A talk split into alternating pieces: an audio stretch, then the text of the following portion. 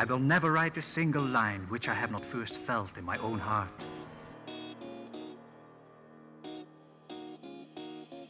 He'll teach you everything. Truer words were never spoken. All right. Language and writing were made available. I'm writing this down. This is good stuff. Hey, this is John Helps You Write Better, and I'm John. And before we get started today, I actually wanted to do a little bit of podcast housekeeping. Um, you're listening to this right now wherever you get your pods casted. Not quite sure where that might be, uh, judging by my end of things. You're probably listening to this on Spotify or through uh, Apple Podcasts or something like that. I want to say thank you. Um, thank you so much for being here. Thank you so much for listening. Um, and for the person, the reason why I'm doing some housekeeping is because somebody asked me why I don't do a more like polished thing, the way that the chat is with more than an intro, with with drops and sound and and echo, and and why don't I master this better? And I, I don't want to.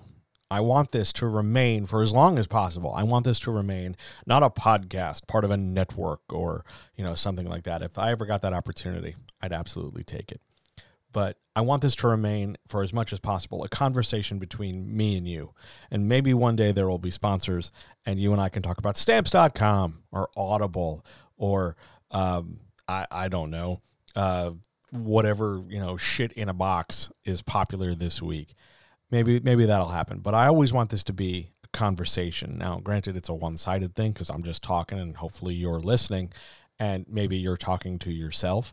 But I at least want to just it's just me talking to you while we're out and about in the world. That's the, that's the vibe I want. That's what's important. So thank you for being here. Thanks for checking out everything. Thanks for checking out the YouTube. Uh, by the way, that's youtube.com forward slash John Adamus. Uh, thanks for checking out uh, Twitch, twitch.tv forward slash John Helps You Write Better. Thanks for checking everything out I make. I really appreciate it. And if you want to support this, because, you know, support is good, uh, you can find me on Patreon, patreon.com forward slash John Helps You Write Better. Yeah. Okay. You ready to write better? Yeah, that sounds like a good promo. Let's do it. Here we go. When I was a little boy, we used to go to the circus. I, for the most part, liked it from what I remember. Uh, I liked the smell of different, you know, animals. I liked the fact that sometimes you watched elephants poop. I liked the fact that um, it was it was very loud and active, but in an exciting way. I started to not like it when a clown uh, climbed up like crab walked over the back of chairs to try to make me laugh. Uh, it terrified the shit out of me, and I'm still afraid of clowns as a result. Uh, and I didn't. I started definitely not liking it when I realized that a lot of uh, the animals, if not all the animals, are horribly mistreated, and the reason why they're pooping all over the place or they're they're peeing, you know, frantically over there is because they're terrified from everything else that's going on. It's it's an awful existence for them, and it shouldn't exist. But uh, I didn't know any better so I liked it.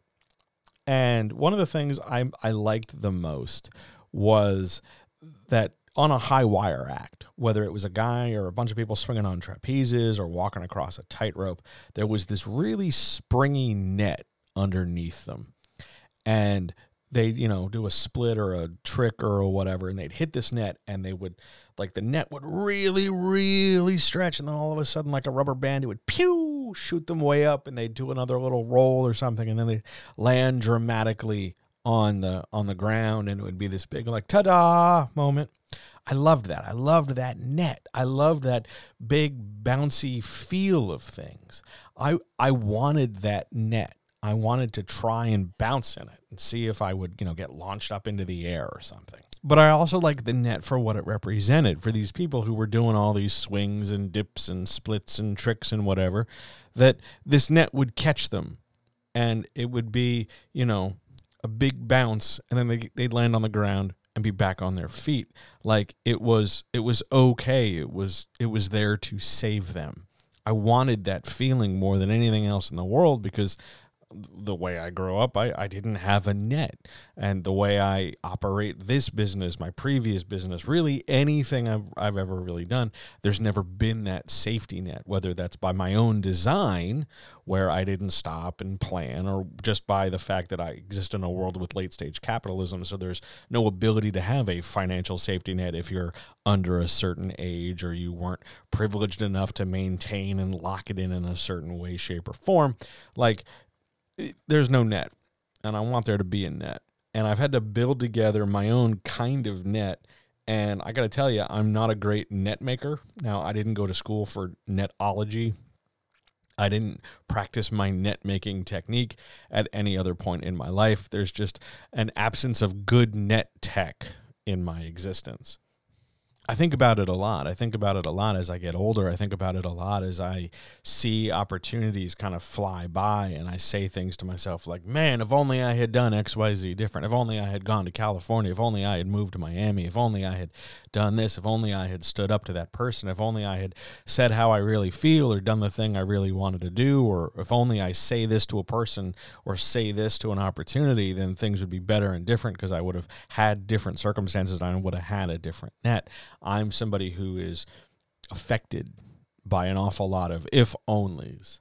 And if onlys tend to not play nice with nets. Because if you spend your time up in your head thinking about if only, if you spend a lot of your time wondering like what could have been rather than where you're at, well, then you end up in a situation where you're not quite totally focused on doing what you're wanting to do, whatever that might be. I want to reach, you know, I want I want to make sure a thousand people hear this podcast.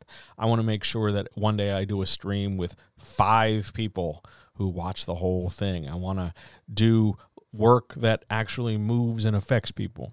And if I sit here and start spiraling, spinning, and wondering, oh, well, what about this? And I could have done that, and this could have gone better, and that could have gone better. And if only I had done this, then I'm not really focused on reaching my goal and that net isn't there to catch me when I screw up because I'm going to screw up. I'm going to make mistakes. It's a goal. You don't start automatically succeeding at goals, you got to work towards them. That is a lesson that you should learn before you start trying to do the tricks on the high wire or the trapeze. That is not something you want to learn the minute you swing off with the trapeze and realize, oh shit, I've never trapezed before in my life. And I think for too many of us, we realize that there's no net the minute we let go of that bar and it sucks to fall. Because I've fallen metaphorically and figuratively many, many many times in my life, and I'm tired of falling. And as I get older, it's a lot harder to get back up. It's a lot harder to want to get back up.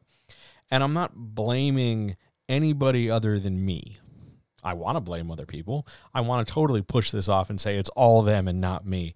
But that's not how this works. That's not what we do. That's not the right way to go about things because it's nobody's fault but my own. I walked into this. I got into this. I didn't stop and think. I didn't stop and plan. I didn't make those choices. I made other choices. So it's on me. Now, if I sit and stew in that, I'm going to be negative all day. So I don't want to sit here and just say, oh, well, it's all me and all my fault and all this sucks. I don't want to do that. But I also know myself well enough to know that if I always build an elaborate net that's super springy and always there, then there's a chance I will grow complacent because I will always have this net. So if I always want to hang out in this big springy net, I'll never really have to try because hell, I can just let go and the net's fine. The net's always there.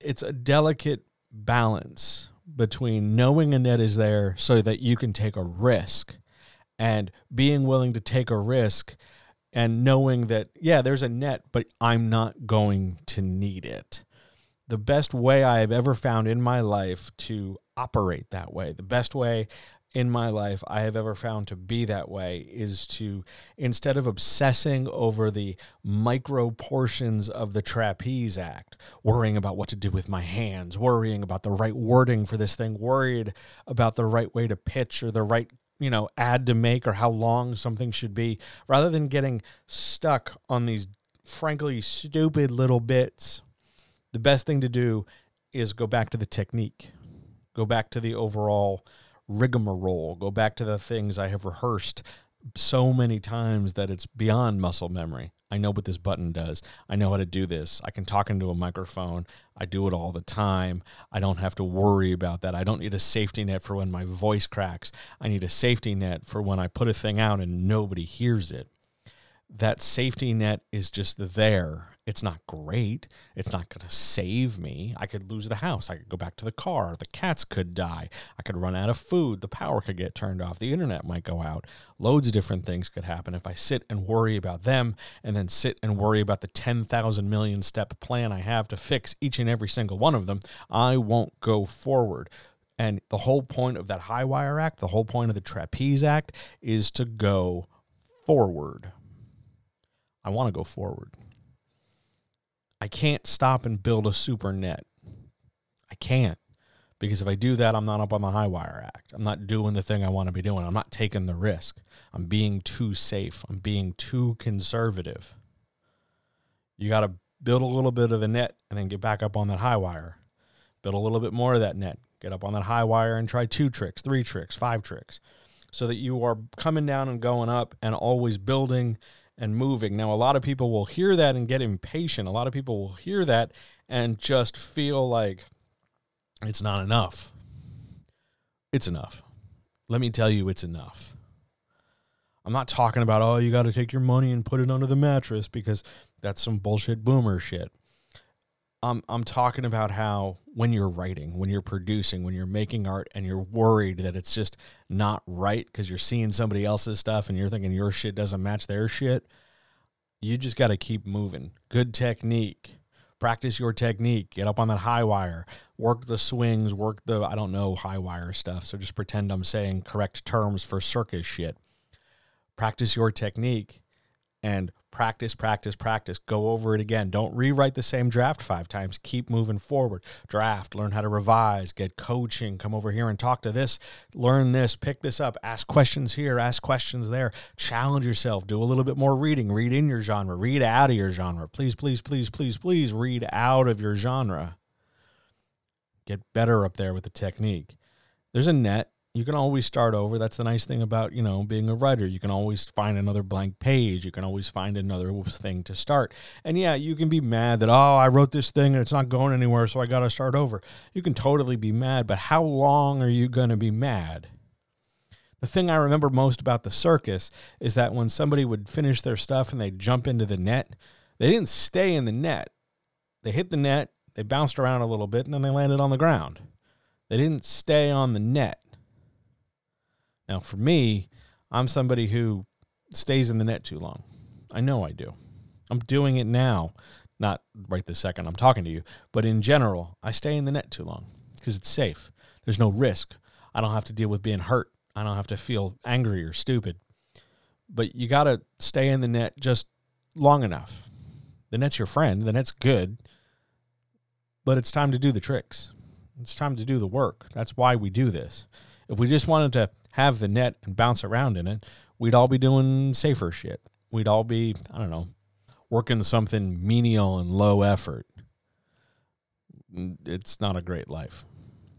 We want to be doing the tricks.